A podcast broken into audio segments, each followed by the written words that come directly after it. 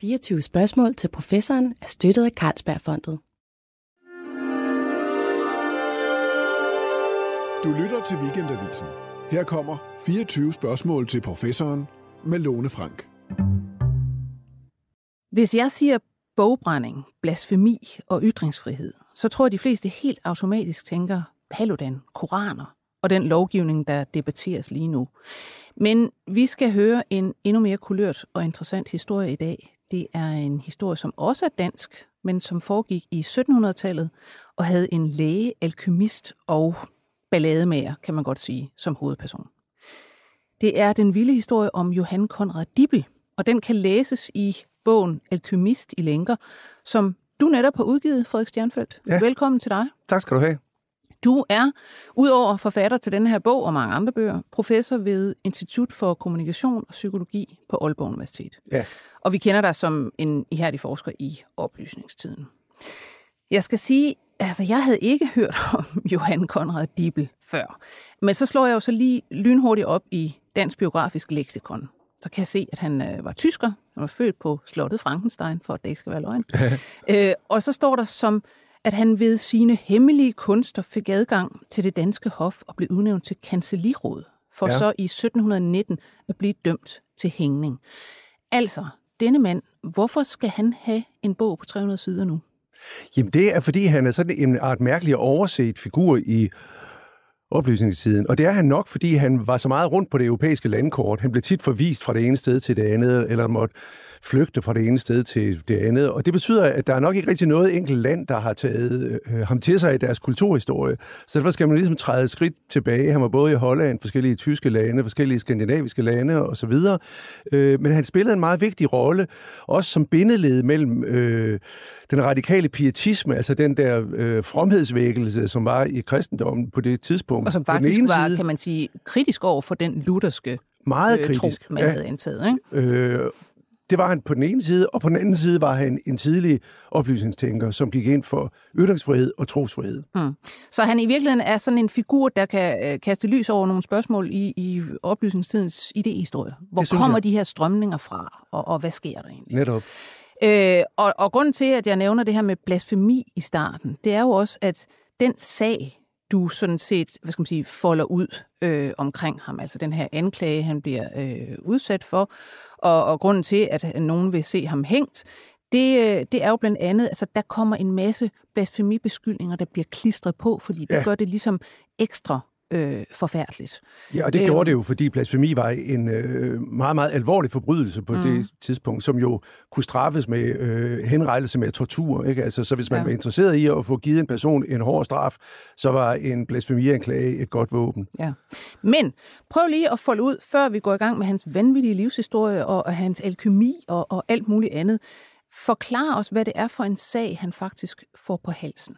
Altså det hele foregår i Altona, øh, som jo dengang var den næststørste by i det danske rige. Altså nu er det jo sådan lidt øh, overset forstad til Hamburg. Mm. Men dengang var det jo en øh, stor og vigtig havneby i det danske rige, og altså sådan set konkurrent til Hamburg som havneby. Og den by var blevet brændt ned øh, af svenskerne under store nordiske krig, og så sender kongen en revnlov ned. Man har altid en revnlov som en svejserkniv, øh, som kan gøre det ene og det andet. Ikke? Altså, og der bliver øh, øh, greve Christian Revendlov, en af Danmarks rigeste grever, øh, med sin kone, Benedikte von Brockdorf, en af Danmarks rigeste adelsdamer. De bliver sendt ned for at genopbygge byen, og så hyrer de Dibel til at komme, fordi han er jo alkymist, øh, så han kan gøre guld, så den her øh, nedbrændte by kan blive knaldet op i en fart. Ikke? Så ja. det er så set... Øh, Revendlov, der overhovedet henter ham derhen. Og han er sådan, altså Revendlov øh, er vel på det her tidspunkt nærmest øh, den, den øh, anden mest magtfulde mand efter den enevældige konge.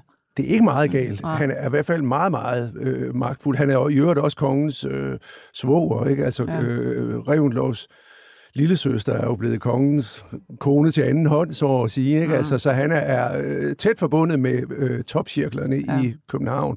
Men i løbet af de der fem år, hvor Dibel er i Altona, så syrner det der forhold altså mellem Dibel og hans øh, velønder grev Revendlov. Og det er faktisk Revendlov, der sørger for, at den her sag bliver sat i værk. Og den handler indledningsvis om bestikkelse ja. øh, og injurier.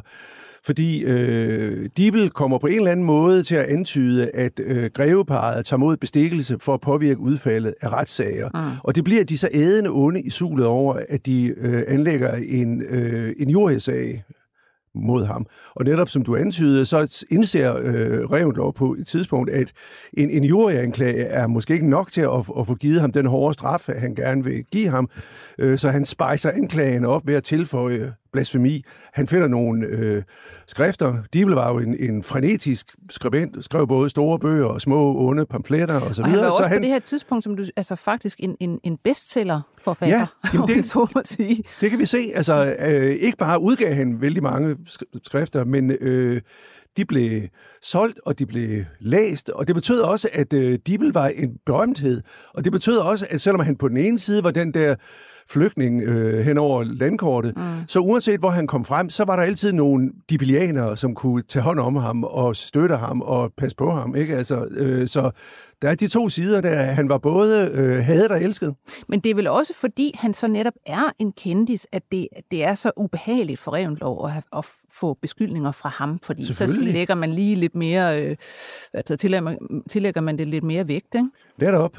Øh, og øh, Revendlov havde jo tydeligvis været stolt i første omgang over at være øh, i stand til at, at tiltrække den her berømthed til at komme til Altona mm. og øh, arbejde for sig. Ikke? Altså, øh, og derfor har det jo været ekstra hårdt for ham at se øh, ham vende sig mod sig selv. Ikke? Altså. Ja. Men det her med, at, at du siger, at han er jo faktisk, altså han var enormt kendt i sin samtids Europa, ja, Nordeuropa især, øhm, og, og i dag stort set ukendt. Men, men hvad er det så for, du har jo fået adgang til nogle dokumenter, der hidtil sådan bare har ligget øh, for ligesom at optrævle, hvad var det, der skete med den her sag?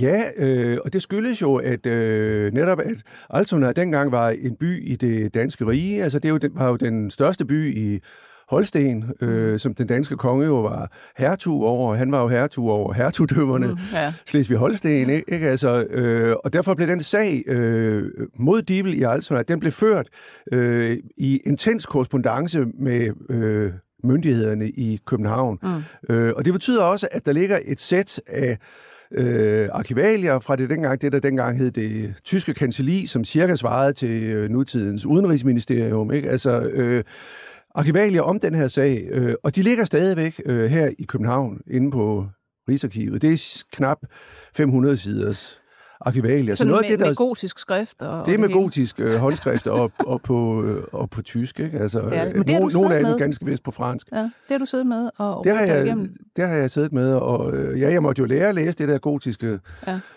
håndskrift. Det er, altså, ja. det er ikke så svært, men man skal lige tage en uge eller to, hvor man bider mm. tænderne sammen. Altså. Men det er meget sjovt, det der med, at du siger, altså øh, den her sag ikke, og alle de her dokumenter.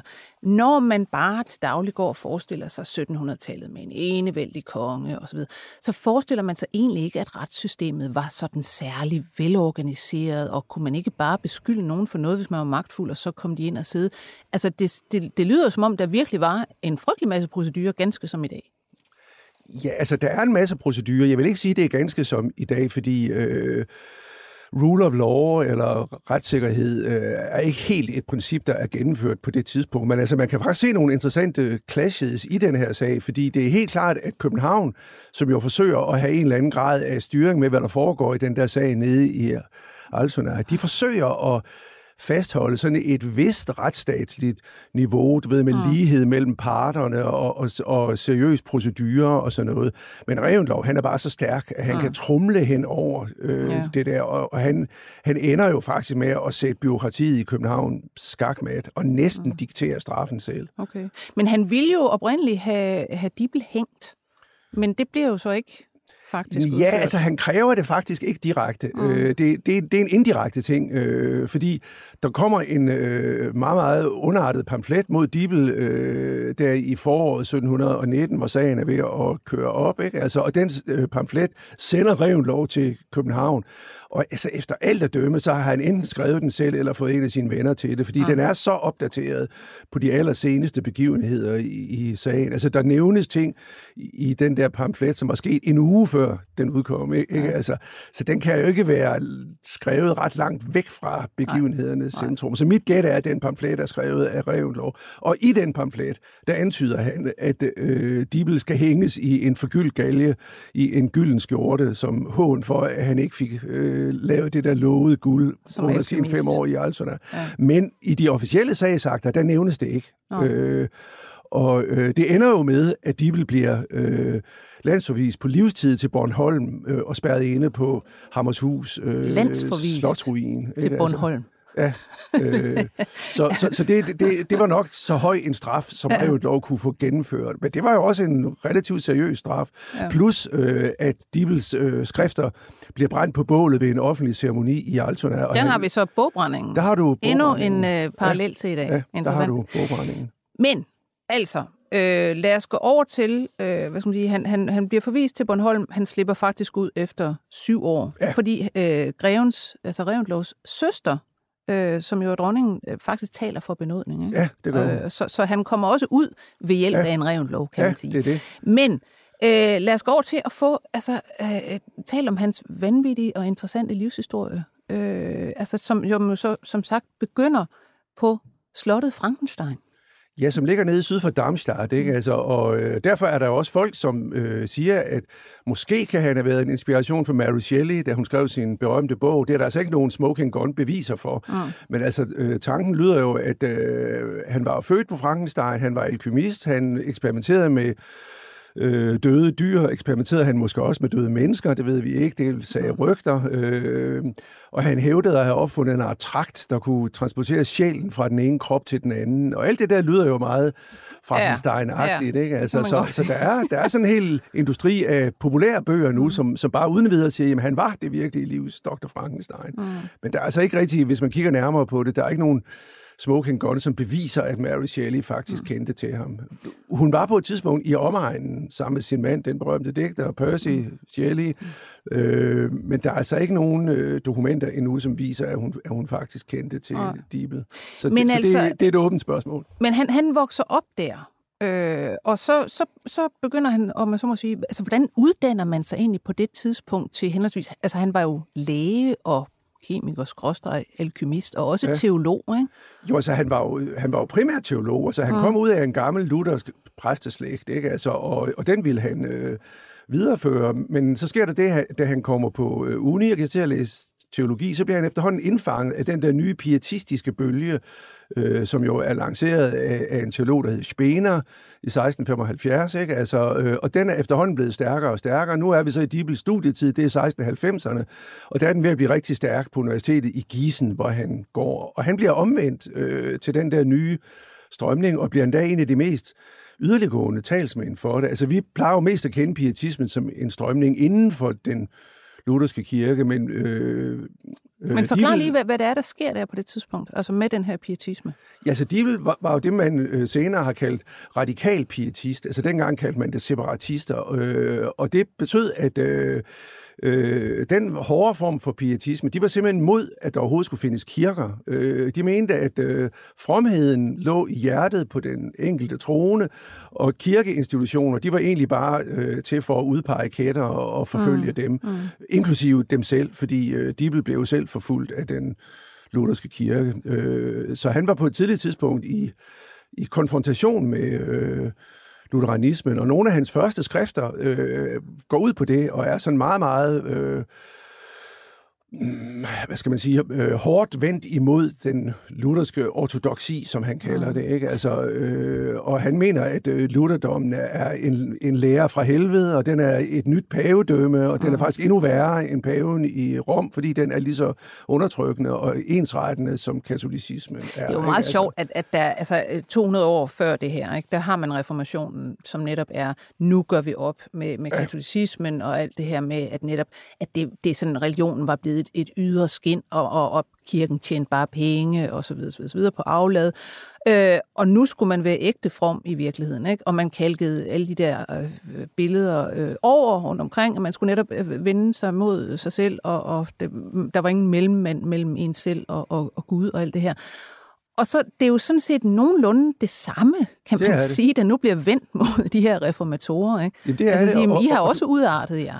Og det er også helt, helt tydeligt, at uh, Dibel og nogle af de andre radikal pietister, de var påvirket af det, man nogle gange kalder reformationens venstrefløj. Altså de sværmere, som øh, Luther allerede dengang var med til at, forfølge. Ikke? Altså folk mm. som Kasper Schwenkfeldt og Johann Arndt og, og sådan nogle teologer der øh, på, ja, på, øh, på den sværmeriske side af reformationen, de påvirkede sig også det her pietistiske oprør 200 år senere. Mm. Foregik alt det her egentlig i, i Tyskland? Altså den, den, den største, sådan, var det det største arnested for øh, religiøs tænkning og, og skændsmål og, og oprør? Det var jo i hvert fald det store arnested for mm. protestantismen. Ikke? Altså, øh, der var selvfølgelig også kommet øh, kalvinismen, som jo især var stærk i øh, Frankrig, Holland, England, ikke? men altså i, i øh, Tyskland og Skandinavien øh, der var det jo den lutherske strømning, øh, mm. og både den og kritikken af den øh, kom sådan set fra Tyskland. Ikke? Altså, ja. Men øh, pietismen blev stærk i Danmark også, altså blev stærk i København øh, især, øh, og især blandt de, de tysktalende i København. Så dengang var der jo 10-20 procent af københavnere var jo øh, tyskere i en vis forstand. Ikke? Altså, ja. øh, og, og hvornår i, taler vi her, at pietismen er stærk i Danmark? Ja, så det starter cirka omkring 1700. Ikke? Altså, øh, Frederik den 4. Øh, bliver øh, mere og mere interesseret i pietisme, og hans søn, Christian den 6., som overtager tronen i 1731, han bliver jo endnu mere hardcore mm. pietist. Ikke? Altså, så, øh, så det er faktisk øh, første halvdel af 1700-tallet, øh, ja. der er pietismen stærk i Danmark. Mm. Men altså selv derefter bliver der ved med at være pietistiske menigheder, og de bliver jo på en måde, hvad skal man sige, bedsteforældre til Indre Mission og, og hele, ja. hele den, det bund af senere strømninger ja, i kirken. Ja.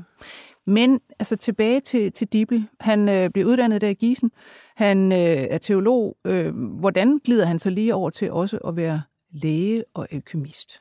Altså, alkymien kommer først, mm. øh, men altså, det er helt klart, altså Dibel, eller det ved jeg ikke, det kan også være, det er en efterrationalisering, men han, han, han siger selv, at da han startede på uni, der havde han tre doktorer i maven, ikke? Altså, og det var som teologisk doktor, og som øh, lægelig doktor, og som filosof. Ikke? Okay. Altså, han ville være alle tre ting, og det blev han jo i en vis forstand også. Det var selvfølgelig teologien, der kom først, men så kom alkymien faktisk derefter, og jeg tror, det skyldtes, at øh, da han vendte sig mod øh, de lutherske kirker, der gik det jo op for ham, at nu var hans karriereplaner ødelagt, fordi altså... Ja, han kunne ikke blive... Øh, han naturligvis kunne, kunne, han, kunne han ikke og, øh, komme op i det kirkelige øh, hierarki. hierarki, men han kunne heller ikke blive ansat på, i, på skoler eller øh, universiteter eller lignende, for det, der skulle man aflægge en religiøs ed for at blive det, og det ville han jo ikke nu. Nej. Så han indså, at han skulle tjene penge på noget andet, og så faldt han tilfældigvis over nogle alkymistiske skrifter, og så tænkte han, jamen måske kunne jeg gøre det her til min borgerlige øh, karrierevej og, øh, og tjene penge på det her, så jeg, så jeg kunne øh, leve af det her og i øvrigt fortsætte min karriere som fri skribent. Og det endte jo faktisk også med at, at gå sådan. Begynder han simpelthen, om jeg så må sige, øh, hjemme i, i kælderen under Frankenstein og, og rode med øh, kemikersæt og, ja, og sådan han nogle bor bøger. desværre og... ikke længere på øh, borgen der, altså, øh, men øh, han køber efter alt at dømme en glashytte, øh, mm. ikke så langt derfra, i en dal, der hedder Myltal, det ved vi ikke helt sikkert, men mm. han køber i hvert fald den der glashytte, så han har et sted, hvor han kan eksperimentere. Der er jo ovne, som kan nå en høj temperatur, det er jo vigtigt for en alkymist, og det er også praktisk, at så kan der jo laves kolber og, og lignende glasvarer, som man skal bruge i sine ja. eksperimenter. Ikke? Altså, mm. Så, så øh, der i de første år af 1700-tallet, der eksperimenterer han der, og han mener faktisk selv, at efter knap et år, der, var, der havde han fundet de vise sten og var i stand til at lave guld.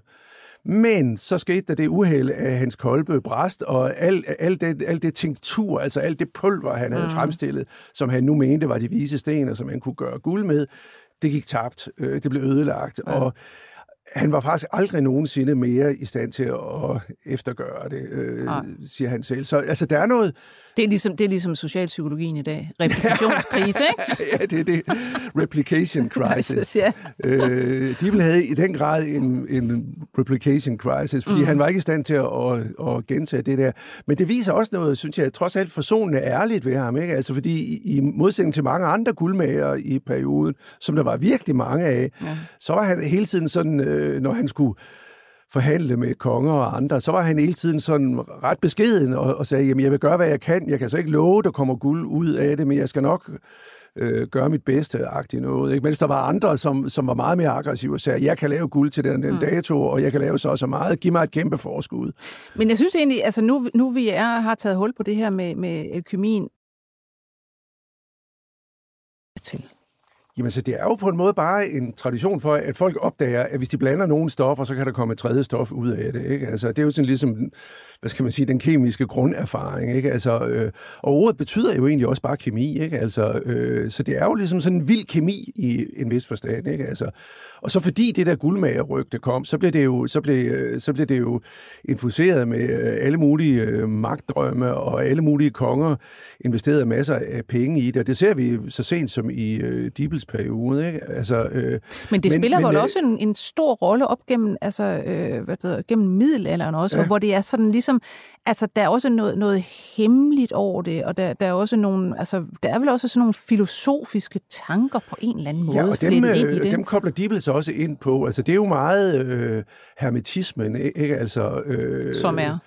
Ja, som øh, går tilbage til et øh, berømt skrift, øh, som, hed, som blev kaldt Corpus Hermeticum, øh, og som blev øh, oversat øh, fra græs til latin en gang i 1400-tallet, og som øh, spredte et stort rygte i renaissancen, ikke? Altså, om at det her, det var fra, det var fra Old-Egypten. Det kom mm. fra en en oprindelig profet, der hed Hermes Trismegistos, den tredobbelt vise Hermes, eller Merkur, som var en egyptisk øh, vismand på samme tid som Moses, og, og som mm. havde adgang til dybe hemmeligheder og så videre. Ikke? Altså det, øh, altså var sådan noget med naturens hemmelighed. Naturens kan hemmeligheder. vi komme ind i. Øh, og øh, mange af de eksperimenter, man så kunne øh, lave mere eller mindre primitive dengang, de blev så fortolket i lyset af øh, det der hermetiske skrift. Ikke? Altså, men altså, der er jo den mærkelige krølle ved, at allerede på Dibels tid, der var man jo klar over, at den der øh, Hermes Trismegistos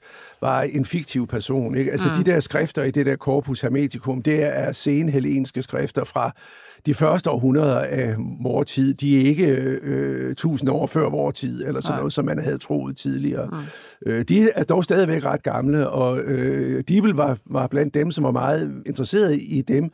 Og han begynder så set at legere sin pietistiske teologi med det der øh, hermetisme, øh, som han får fra, fra, det her, fra den her hermetiske tradition fra renaissancen. Så man kan på en måde sige, at øh, hermetismen danner sådan en bro mellem hans teologi på den ene side, mm. og hans mm. alkymi og hans guldmageri på den anden side. Ja.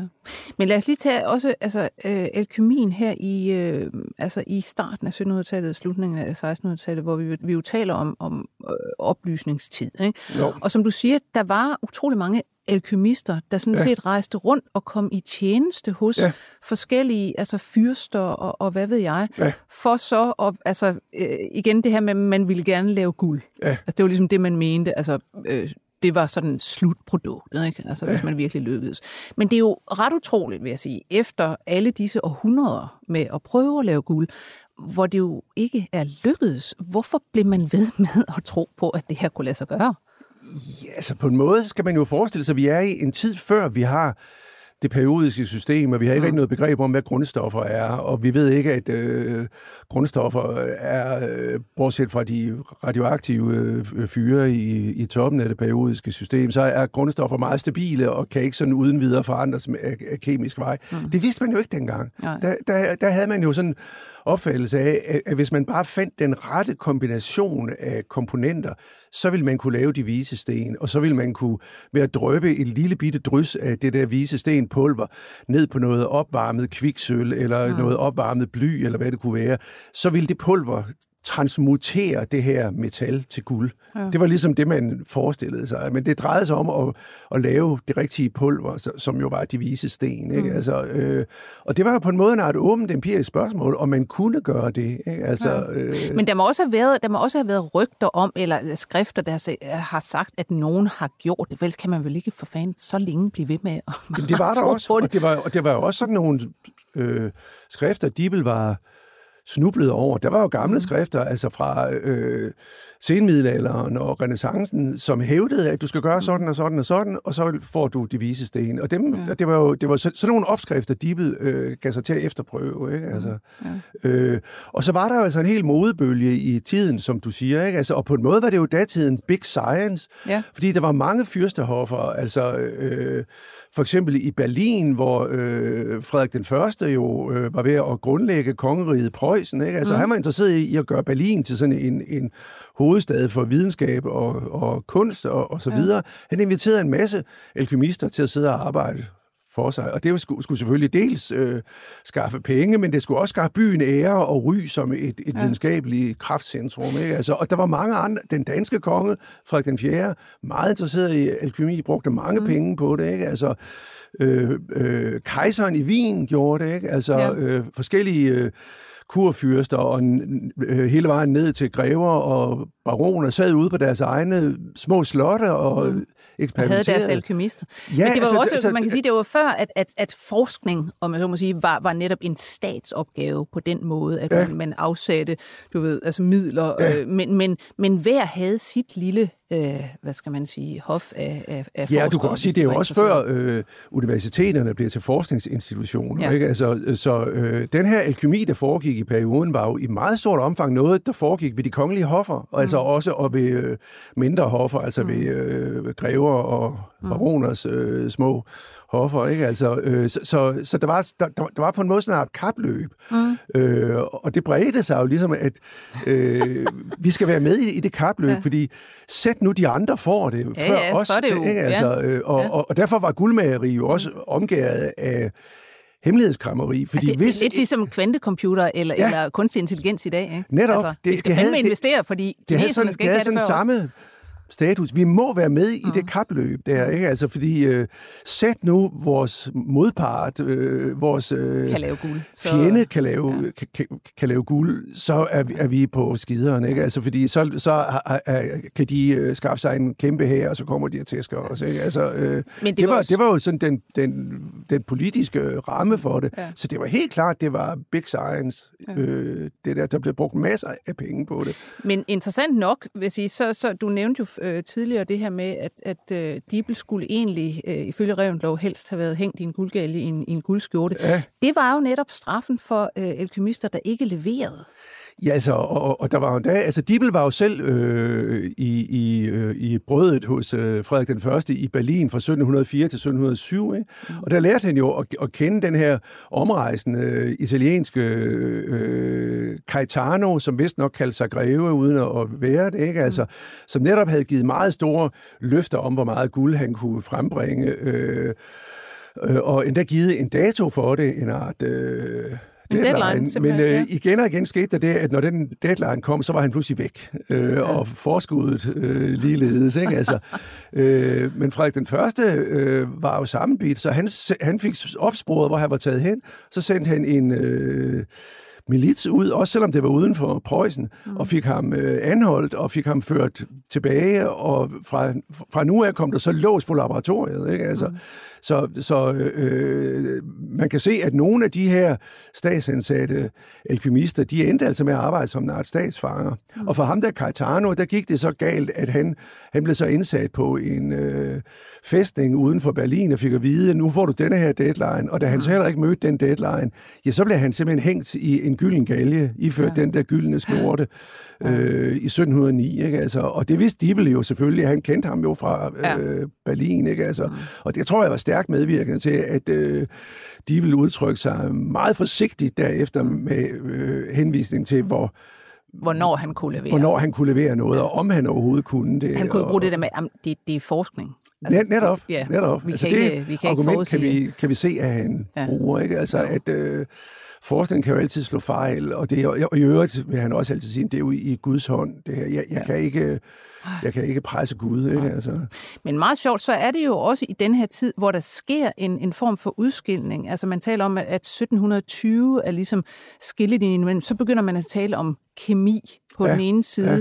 og alkemi på den anden. Ja, og, ja det foregår ja. i Dibels levetid. Ikke? Mm. Altså, øh, og han er jo samtidig med øh, Stahl, altså den store tyske læge, som man jo tit siger er, er en af de tidlige kemikere netop. Altså det var ham, som havde den der øh, flogiston-hypotese, ikke? Altså, som jo var fejlagtig, ikke? Altså, altså som, øh, som skulle forklare, hvorfor ting kunne brænde. Ikke? Ja. Altså, nu, nu ved vi jo, at øh, ild går ud på, at stof optager ilt, men øh, Stahls hypotese var, at øh, øh, ilt bestod af stoffer udskilte flogiston. Ja. Øh, et hypotetisk øh, materiale, som altså ikke øh, som findes. Og, og, det er jo, og det er jo klart, det var jo øh, usandt, men altså Stahl, Stahls øh, indsats var alligevel et stort fremskridt, fordi han, han forstod, at der var en række processer, som ikke umiddelbart ligner øh, ild, mm. men som også har karakter af, af at øh, som også har karakter af forbrændingsprocesser. Ikke? Altså, så han, han fik ligesom lavet den konceptuelle ramme, og så var det jo ligesom bare at skifte flogiston ud med ilt, ikke? Altså, så, så, så var man fremme ved noget, der ligner ja. nutidens kemi. Så, så, og, og han er jo, han er jo Dibbles øh, samtidig, og Dibble kendte ham også, ikke? Altså. Jo. Men det er jo også ligesom, øh, altså man siger, så øh, derefter, altså hen i, i løbet af 1700-tallet, så bliver alkemi også udgrænset og bliver til sådan noget, man, man siger, okay, ja, ja. altså, det er vist noget charlataneri ja. det her, ikke? Og, og kemien er det, som, som tager over. Ja. Men Dibbel selv laver jo faktisk også kemiske opdagelser, ikke? Jo, og, og han siger jo selv, at, at han mener, at uh, guldmageri er egentlig ikke det vigtigste i mm. alkemien. Altså, han synes, det vigtigste, det er, hvis man kan lave en universal medicin, der kan helbrede alle sygdomme. Det, det synes han sådan set er et, et mere ædelt mål end at lave mm. guld. Ikke? Men altså nu, nu vil han gerne lave guld, for det er det, fyrsterne vil give mm. penge for. Men øh, noget af det, han havde mest succes med, øh, han havde jo ikke stor succes med guldet selvfølgelig, men øh, det var jo at lave nogle øh, forskellige lægevidenskabelige præparater. Altså, mm. Altså blandt andet lavede han en olie, som hed dibbelolie, ved destillation af døde dyr, øh, som stank af helvede til, øh, men som han selv mente var... Øh, var god for mange ting. Universal medicin. Og jeg tror, at dens, dens hambre lugt der blev opfattet som, som tegn på, at, at den var, det var potent. Ikke? Altså, ja. Så det øh, har sikkert været et udmærket placebo. Jamen, jeg tror, den har virket meget godt som placebo, ikke? Altså, netop på grund af dens kraftige stank, ja. ikke? Altså, og den blev en stor lægevidenskabelig øh, succes at kunne købes på tyske apoteker langt op mod vores tid. Og, og altså, jeg har tjekket, okay. at man kan, man, kan, man kan købe dibelolie på internettet nu. Du, du ved, sådan i uh, alternative uh, helsekostagtige butikker og sådan noget. Man kan og det er simpelthen, det. det er simpelthen, hvad skal man sige, altså døde dyr, der har ligget og, og gæret? Og, Nej, det er mere præcist. Uh, er det, uh, altså, det er tørret, tørret blod, det er læder, uh. det er hove, det er horn, uh, knogler og... Ja sådan noget, som, som han... Som han øh... Hvad bruger man det til i dag? Undskyld. Jamen, altså, jeg tror, det er den eneste, det, den eneste brug, det er, at man kan bruge det til at skræmme hjorte væk, fordi det okay. lugter så, så skide grimt. Ikke? Men altså, okay. der, er jo, der er sikkert stadig folk derude, der, der tror på, at det har en, okay. en reelt lægevidenskabelig virkning. Ikke? Altså. Ja. Men, men, øh, øh, men han, han, han øh, udviklede jo faktisk også øh, øh, fagstoffet Berlinerblåt.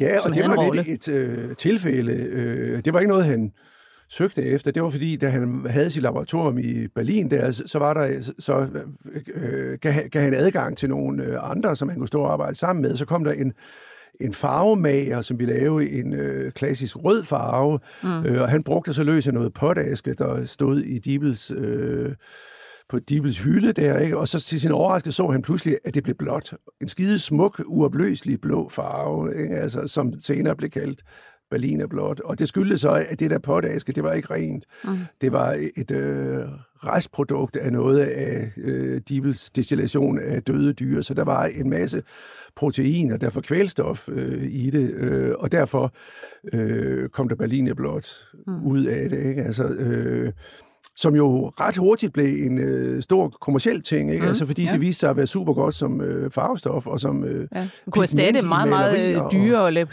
lapis lazuli. Ja, netop. Ultramarin, som det også blev ja. kaldt. Ja. Ikke? Altså det, det, øh, det var super dyrt, og det skulle importeres øh, langvejs fra. Ja.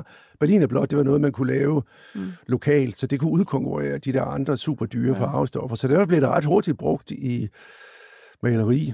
Og, Men... og, og det virker som om, at øh, is, altså, det er især i hans Berliner-periode, der, at Dibel finder på alle, alle, alle, alle de her ting. Men det virker som om, at det har været en indtægtskilde for ham løbende ja. derefter. Ikke? Ja. Altså, at han har kunne lave dibelolie og berlinerblåt, og også ja. nogle andre øh, elixier mod podagra og det ene og det andet, ikke? Altså, som, som jeg tror har givet ham en stabil indtægt, eller i hvert fald relativt stabil indtægt gennem årene, ja. som har muliggjort det der mærkelige omflakkende liv, liv, som han har Men, men har, efter har han så altså, kommer til Danmark og, og hvad det hedder, øh, altså, der indledes den her sag, han bliver dømt, han bliver sendt til Bornholm, og, og tror måske i udgangspunktet, at han skal sidde der resten af livet. Han sidder han. på Hammers hus. Ikke? Ja. Øh, hvad, hvordan udfolder hans liv sig så herfra?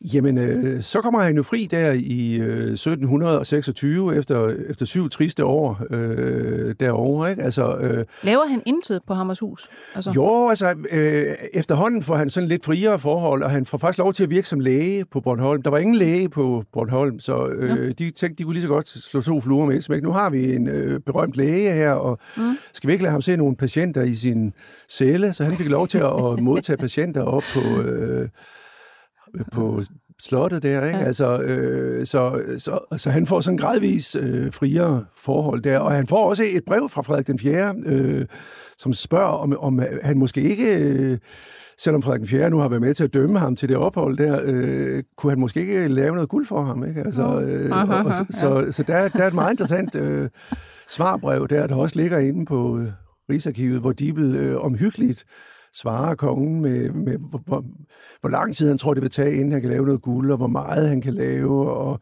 at han ikke er sikker på at levere, men han vil mm. gøre, hvad han kan, og ja. du ved ikke, altså så... Øh... Men, men da han så kommer ud, hvad, hvad, hvad sker der så? Jamen, så vil han gerne hjem til Tyskland, ikke? Mm. Altså, øh, men det kan han så ikke komme, for der er ikke nogen skibsforbindelse fra Bornholm. Så tager han til Skåne, ja. øh, og der står der selvfølgelig en dipilianer klar, en øh, rig købmand fra Christianstad øh, i Skåne, som inviterer ham hjem, øh, og som han så bor hos i et halvt år. Men så spreder rygtet sig i Sverige til Stockholm, at han er der, og kongen bliver vild efter at se ham. Og adelen i Stockholm, som er modtagelig for pietisme, de sender en masse indbydelser til ham, mm. nu de ved, at han er i omegn. Efter et halvt år, så bøjer han sig og tager derop.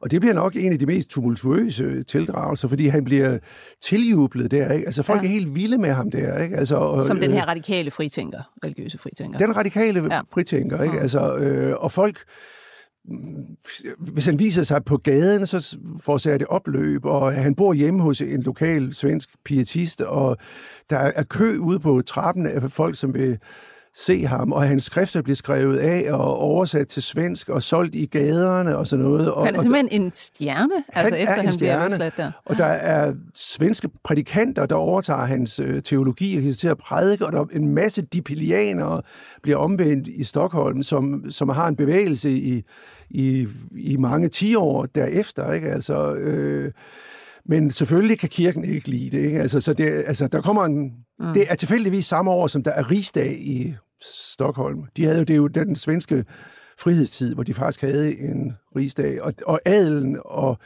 øh, kirken er i struben på hinanden, fordi adelen vil have, at Dibel skal blive, og kirken vil have ham smidt ud. Mm. Øh, og kirken ender med at øh, vinde og få ham øh, forvist fra mm. Stockholm. Så efter næsten et år er han i Stockholm, så må, så må han forlade byen. Og så kommer han selvfølgelig til København, mm. som er det øh, nærliggende, hvad skal man sige, den nærliggende mellemstation på vej tilbage til Tyskland. Og egentlig tror jeg bare, at han havde tænkt sig at overnatte og så tage videre. Ja. Men øh, han bliver ligesom hængende et halvt år i København og bliver introduceret til nogle af byens store skikkelser. Ikke? Altså, øh, dronningen er jo hende, der har sørget for at få ja, ja. ham fri, og hun vil gerne se ham, og øh, han bliver inviteret op til slottet, og, og øh, øh, som læge for den lille prins, og, og øh, du ved, og han, han, han føler sig efterhånden godt til ret i, i København, så de, de, de, folk begynder at spørge hvorfor bliver du ikke bare her? Ja. Vi, vi er glade for din lærdom og din lægedom her. Han sælger selvfølgelig også sine præparater ja. i København, ikke? Altså,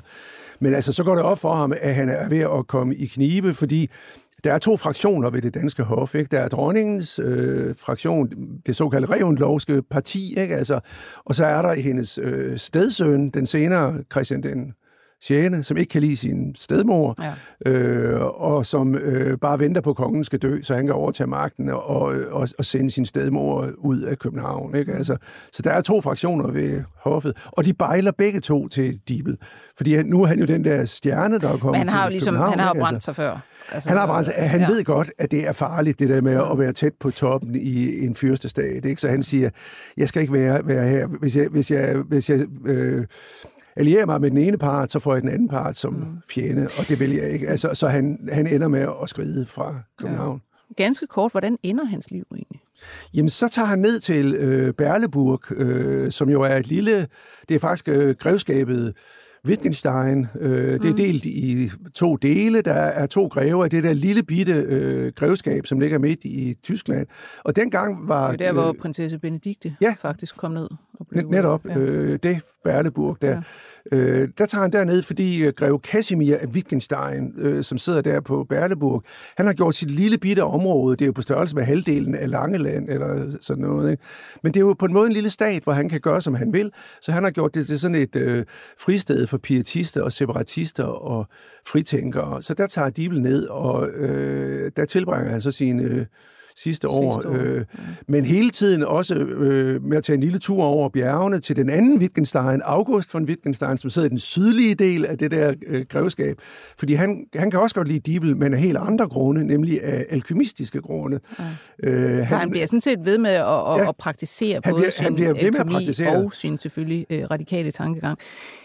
Her til allersidst, fordi vi desværre ikke har mere tid, prøv at, at, at forklare mig, hvad hvad skal man sige, altså historien her er jo, er jo spændende, og, og jeg vil anbefale, at man læser om Altså det, det, det går over stok og sten, ikke? Altså. altså ja, ja, og det, det har trådet ud til alt muligt, i, ja. der sker i Europa på det her tidspunkt.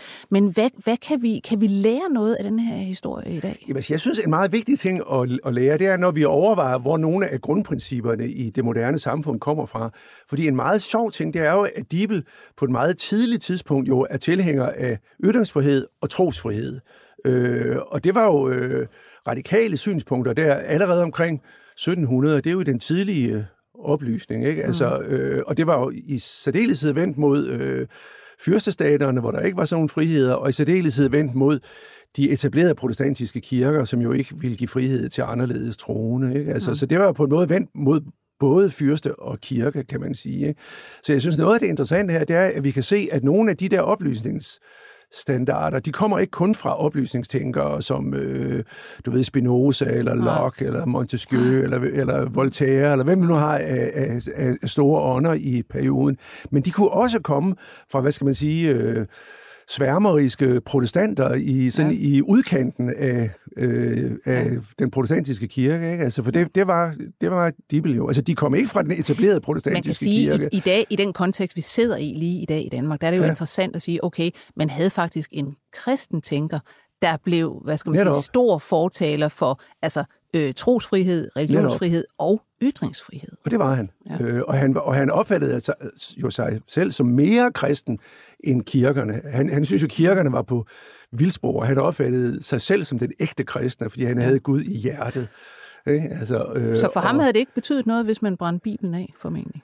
Det tror jeg ikke. Altså, han, han er jo også, øh, han, han hører til dem, som siger, at altså, Bibelen er, er ikke øh, Guds ord. Bibelen er et øh, mm. menneskeskabt dokument. Det er et meget godt dokument, fordi det, øh, det vidner om Guds aktiviteter, og derfor er, er Bibelen en god ting, men det er ikke Guds ord. Så jeg tror ikke, at han vil, han vil have løfte store øjenbryn, hvis Bibelen bliver brændt af. Tusind tak. Og øh, ja, jeg vil sige tak for den her fantastiske historie om Johan Konrad Dibel, som man kan læse i bogen Alkymist i lænker. Og tak til dig, Frederik Stjernfeldt. Selv tak. Øh, du er stadigvæk professor ved Institut for Kommunikation og Psykologi på Aalborg Universitet. Vi var i dag produceret af Cecilie Blomqvist. Jeg hedder Lone Frank. På genhør. 24 spørgsmål til professoren er støttet af Carlsbergfondet.